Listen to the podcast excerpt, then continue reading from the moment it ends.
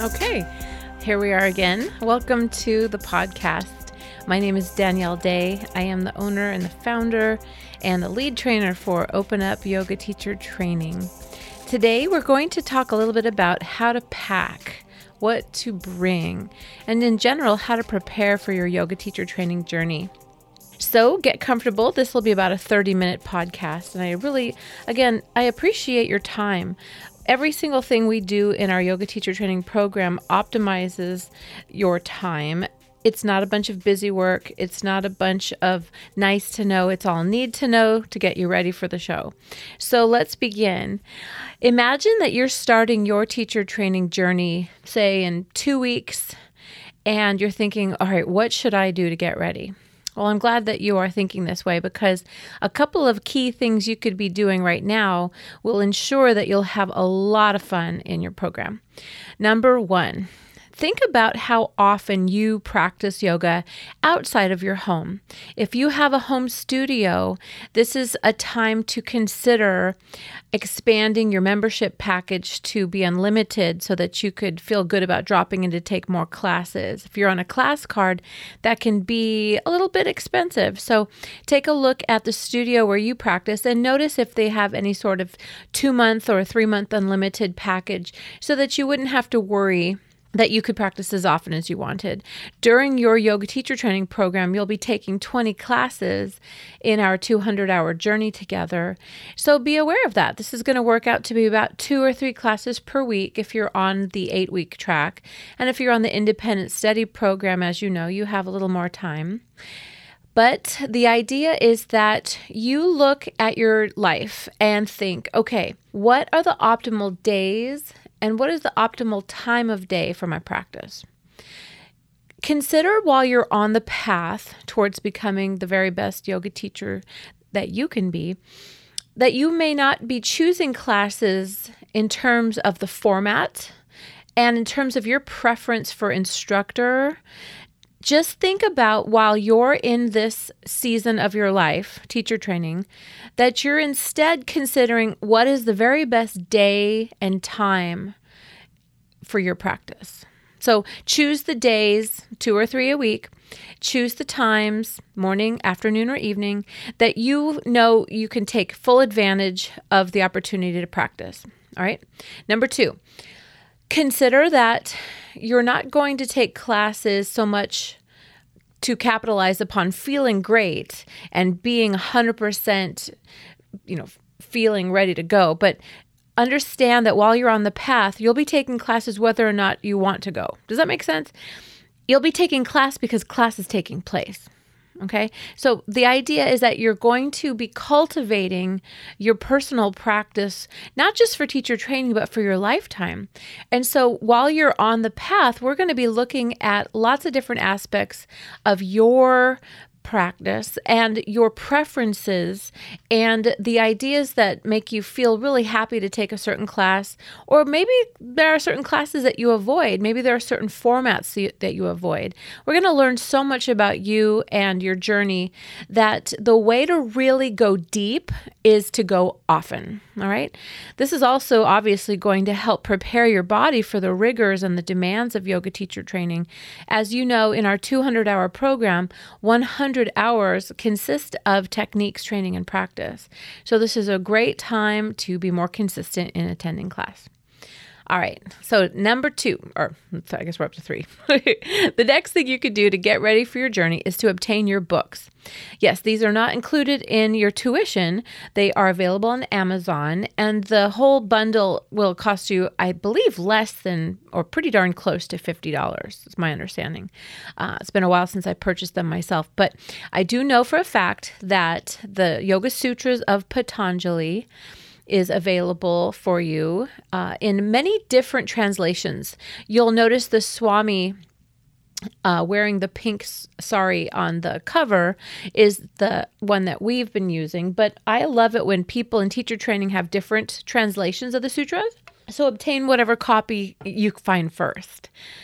Ray Long, the author of our anatomy books, has two paperback books for you to purchase and they are called the key muscles and the key poses of hatha yoga. So you have a volume one and a volume two there. Don't spring for anything more than the $25 copy. Does that make sense? I, I heard at one point there was some sort of $300 CD ROM, DVD, deluxe hardcover edition. And that's not what we're looking for. There's just a couple of paperbacks that have some glorious pictures and really in depth uh, explanations of both gross and subtle anatomy. So I absolutely love these books. And I think you'll really enjoy them too. They give you a real, um, just in depth approach in a very beautiful, artistic way to learn about the body and how it works. Please also obtain a copy of Bernie Clark's Yin Yoga. It's a green, uh, it's like $10. It is the definitive work on Yin Yoga, which you'll be learning as well, too.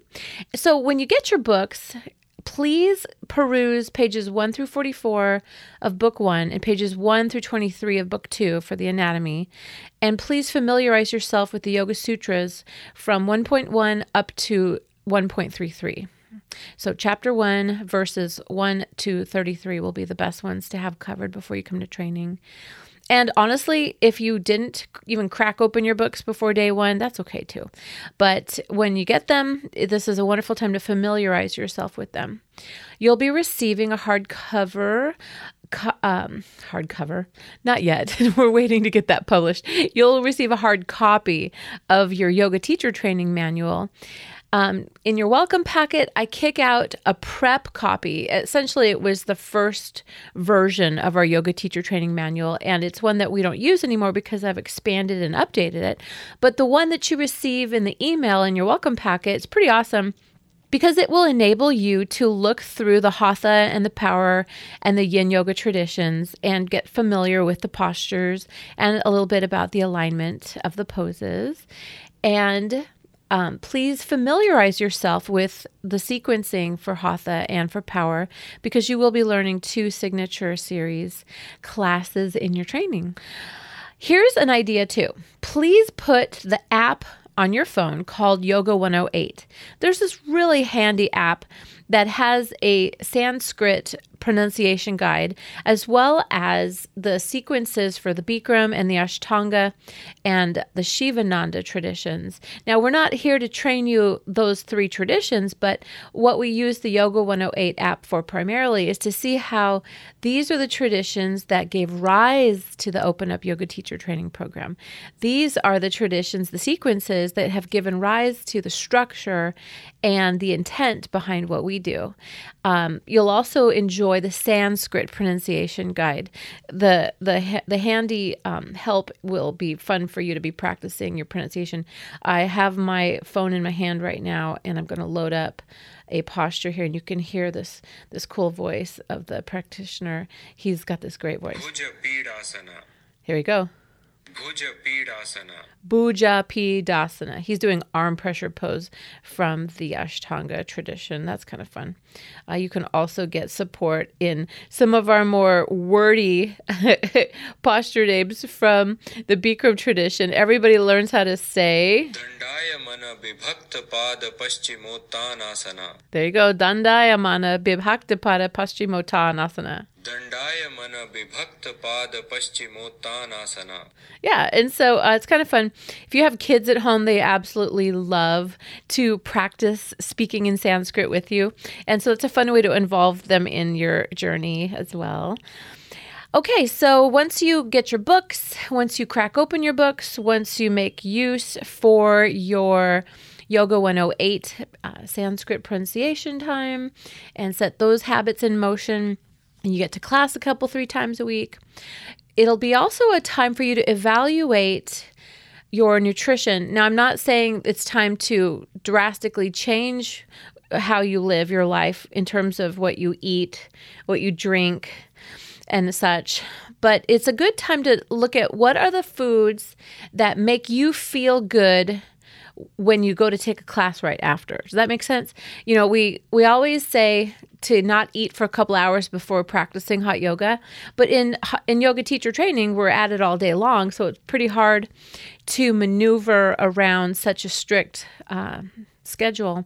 So, what I encourage you to do is have small snacks that you could take in that wouldn't upset your stomach. So, this is the time for you to experiment with things like, well, what works for you right before you practice? Um, first of all, let me just say this too I've never regretted not eating before a hot yoga class.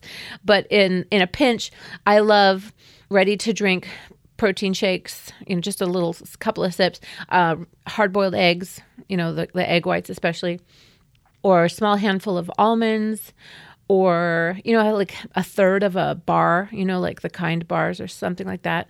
Um, you know, so, something that is easily digestible and ready to grab in a pinch. So at lunch during teacher training, you always have an hour for lunch, but this is the time to not have super heavy meals because when you come back from lunch, we'll be doing hands on activities. And sometimes those activities include inversions. so think about the foods that make you feel good. Things like avocados, right? Things like smoothies, right? Uh, things like salads, maybe. It depends on your constitution. Some people do better with soup, you know, and, and vegetables that have been cooked a little bit, you know, or just a half a sandwich. I mean, keep it simple. Keep it simple and keep it enjoyable but really consider that the, the, these aren't the hour long lunch breaks where you and the team go off and grab Thai food. I'm saying that because sometimes this is what happens and you guys come back pretty sleepy. but anyway, something to think about what you're going to want to pack. Here's the thing to remember yeah, you will want to pack your food. And so obtain a cooler or an insulated lunch bag if you could. That way, you wouldn't have to worry about if you have access to a fridge. In most of the studios where we do yoga teacher training, um, there's not a fridge. And frankly, this just prepares you for when you are a teacher and you're living your life on the go. You know, a yoga teacher needs to get between studios or between classes pretty quickly and typically, we don't have time to go to a restaurant or to a grocery store. So, ask your favorite teachers how they manage their nutrition throughout the day, and they'll probably tell you, yeah, I have a stash of almonds in the car, or I love to bring that, that cute little pack of olives that Trader Joe's carries, you know, right by their cash register, how they have those yummy olives right there. Or maybe they'll tell you, yeah, my favorite Quest bar flavor is this, and that's what I keep handy in my gym bag or um, you know what their favorite protein shakes are that are ready to drink. So you'll learn that that's something that you get pretty comfortable with as a teacher through the process of teacher training because there's going to be a lot of times where we're pushing a, a big long day and you'll probably want to have a pretty light meal but something that's going to keep you feeling good. All right so obviously the next thing to talk about is hydration. You know it's great to practice proper hydration in advance of yoga teacher training. And here's a couple general guidelines. You are encouraged to take your body weight in pounds, all right, and then convert that number into ounces and then divide that number by half. Does that make sense? This number you then come up with is basically the number of ounces of water that your body needs to stay properly hydrated for just general life, just for functioning. You would then add eight ounces for every dehydrating beverage you consume or every dehydrating activity you do, like, you know, a yoga class. So, whatever your body weight is, say that's the amount of ounces that you're going to start with for the math then you would divide that number by two. You say, all right, this is the minimum amount of water my kidneys need to stay happy. Then you would add eight ounces to that number for every dehydrating beverage you consume or dehydrating activity you engage in. So, a bout of exercise, of an hour or more or things like you know caffeine or alcohol and you would just crunch the numbers accordingly and then look at your favorite water bottle and ask yourself can i get that water in today? And try it. See how you do. I really recommend containers that have straws you know, you get so much more in when you drink through a straw than when you have to unscrew a bottle and drink from that. I mean, it's a totally personal choice. I get it. But um, I learned a long time ago that I was having more fun. Excuse me while I sip water here. That I was always having more fun if I knew that I could be even in a supine position on my back and sneak a couple sips of water because my super tall venti sized Starbucks cup double insulated so it's not slippery or has any condensation. I could just lean and just tilt my straw. I wouldn't have to sit up, unscrew the cap, drink the water, screw the cap on, and put it back down. So I know it's a personal decision about drinking out of plastic or not. So I'm always happy that these Starbucks um, containers also come in glass. But anyway, figure out what's going to work for you and drink the water. You know, your body needs water way more than it needs food in teacher training. All right, now the most important thing we can talk about for nutrition and hydration are electrolytes please save your money. Don't feel like you have to buy supplements. You know, the Nuun product is lovely. We all, you know, really dig the flavors that, you know, it's fabulous. But dude, that's a lot of plastic. I mean, I don't know about you, but I'm trying hard every day to think about, well, what are my trade offs? If I'm going to use a Starbucks plastic tumbler that I'll keep washing and keep using for years, that's one thing. But if I buy electrolytes in these plastic containers that I'm just going to toss, that's that's not making me feel good about myself as a yogi. You know, we, we try hard to not use plastic water bottles unless it's for, you know, um, emergencies, you know, like you keep in your car in, in the event of, of a problem happening or the earthquake kits. You know, we have our, our plastic water bottles. But um, the yogi, you know, works really hard to take good care of the earth, and that's you. So, um, my point about electrolytes is we want the sodium, we want the potassium, we want the iodine, we want the chloride, we want the magnesium, and so these are the in- essential items to ingest so that we don't rinse all the sodium and potassium out of our bodies and cause a chronic, uh, dangerous condition called hyponatremia maybe you have heard about people drinking too much water and dying because they rinsed all the sodium and potassium out of their bodies. You know, every couple of years we'll lose somebody on a marathon course because they were kind of maybe a slower runner and they stayed at the back of the pack. And when they went through the aid stations, they only took in water and not any of the goo or the Gatorade you know, Gatorade itself is just flat soda water and it is a lot of sugar. But dude, if you were gonna be having a medical problem, it's it's Gatorade or dying, then yeah, you're going to grab the Gatorade. Here's your solution as a hot yoga participant and yoga teacher in training. The pink Himalayan sea salt is the most bioavailable form of all of the electrolytes, and it only takes one little crystal in a big container of water to give you all of the electrolytes that you need. So you have to understand that your heartbeat, all of the nerve conduction, every cellular process in your body is because of sodium and potassium. The sodium potassium pump is the reason you're alive. And so when you drink water without sodium in it, and a lot of you uh, friends who are going to do yoga teacher training, you eat really clean. You don't take in any processed food, you don't take in any junk food. I'm mostly worried about you guys because if you chug a bunch of water and you are having less than you know a thousand milligrams of sodium a day you might get into some rough territory. Um, a lot of cramping can happen when this is the case.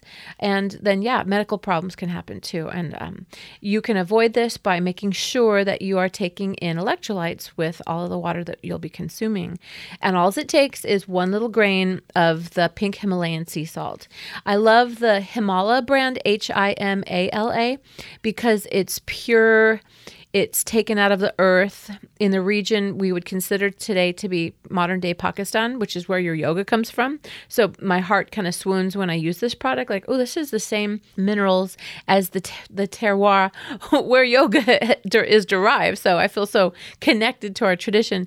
Uh, but then, of course, you know, Costco always has the big container for less money. Um, so that will, I always keep it on our tea cart in yoga teacher training. You'll see I always bring a tea kettle and a variety of teas, and I always keep the electrolytes right there too. So you don't have to worry about packing it. I'll, I'll, I'll do that for you. But as you're preparing for your journey, you know, ask yourself about how you will replace electrolytes. Okay. Uh, let's see. You'll also want to look at your sleep schedule. You know, um, it's important to understand your own constitution and what your optimal amount of sleep is. You know, everybody's different, but uh, the average of seven hours has been correlated with the optimum health outcomes. So ask yourself if there's any activity that you could scale back on in an effort to optimize your rest. You know, um, Netflix, obviously, and goofing around on the internet at night, obviously, or just, you know, the general um, reluctance to go to bed on time that we sometimes have just because of how busy we are in life. And, you know, we always want to kind of maybe stay up and, and have some me time before uh, we prioritize sleep. Consider sleep to be the ultimate me time.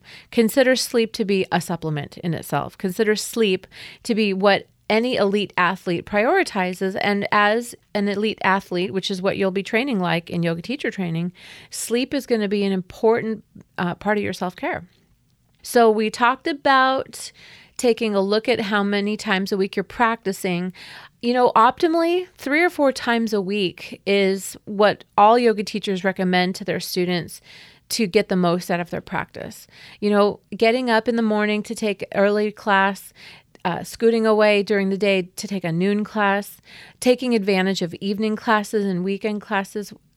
Again, carve out your optimal schedule and stick to it.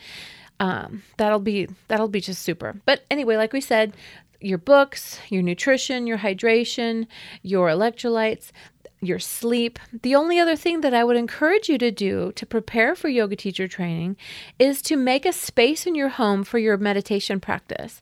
If meditation is not already a feature of your self care and, and of your path, this will be the time to establish a personal practice. So I encourage you to look around your home as to where you could put a bolster or a cushion or a pillow or even just a a couple of fluffy blankets, you know, um, folded and stacked up. Where's a corner, a spot you could carve out just for yourself? You know, and then what could you put as a focal point in this area? It could be a vase of flowers. It could be a picture of your family. It could be a candle. It could be, you know, um, an Om symbol, you know, some sort of fun little icon. Um, my favorite is my Ganesha elephant, and he sits in the corner underneath a poster of my Gayatri mantra that a friend bought, brought me from India. And when I sit down on my cushion next to my Ganesha, looking at the Gayatri mantra poster, it just immediately puts me into a bit of a flow state.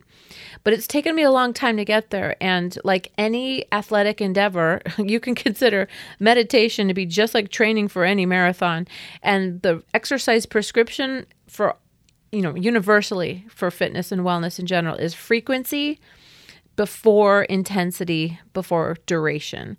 So I would prefer you to sit down and work up to five minutes every day than 20 minutes one time a month. Does that make sense? To establish a meditation practice, frequency is the key. So take a look at your calendar. If you don't have a wall calendar at home, it's a great time to grab one and put it in a prominent place in your home office or just wherever you're going to be doing your studying. And you know, flip to today's page and uh, and get a nice colored marker or some star stickers or whatever would make you happy to give yourself a little gold star every time you know, each day that you sit down and you put yourself into a meditative state for five minutes. And when I say meditative state, I'm just saying sit down, sit tall, sit quietly, and listen to the sound of your breathing. You can use the timer on your Apple Watch or the timer on your phone, and you're going to be able to understand that the time is ticking so you don't have to look at the clock, and that it is the time to close your eyes. It's the time to look inside your lungs. It's a time to notice where your breath originates. It's a time to notice the space between breaths. It's a time to count on the inhale. It's a time to count backwards on the exhale. We can add mantra as you say, I am breathing in. You would inhale. And in your head, in your mind, you would say, I am breathing out. And you would exhale. And this practice of watching your breath, of noticing the pace, of noticing the sound, of noticing where your breath originates, and noticing the space between breaths. This is how you practice meditation. So, in a future podcast, I'm going to lead you through some guided meditation. But in this little quick, little half an hour prep information, I just wanted to say welcome to your teacher training journey. It's going to be a lot of fun. It's going to be a lot of work, but you're cut out for this. You know, you said yes to the journey. This is for you. What you are attracting to yourself and to your life is a path forward where you're going to really understand how strong you are, how kind you are, and how great you are how much you are loved, and how you have something special to offer the wider world. I'm so looking forward to meeting you and learning your goals. And in this last little bit of advice, get a journal and keep a journal all throughout today and moving forward. You will be discovering insights, not just about your physical practice, but about your journey into meditation and pranayama as you explore the different parts of anatomy and philosophy through this journey, there are going to be things that resonate with you. And these are going to be important things from which you're going to derive the style of teaching. You're going to derive your offerings as a teacher. You know, no two teachers are alike because no two people are alike. And by journaling through some of the discoveries you make, it will really help you to embody the journey. So, have a lot of fun taking classes in consistent studio times and consistent days of the week, and consistently noticing what works for your nutrition and hydration. Crack open your books, get familiar with the different sequences, and above all, get excited because it's a wonderful journey ahead. And I just can't wait to meet you and work with you. Thank you so much for listening to this podcast today. Namaste.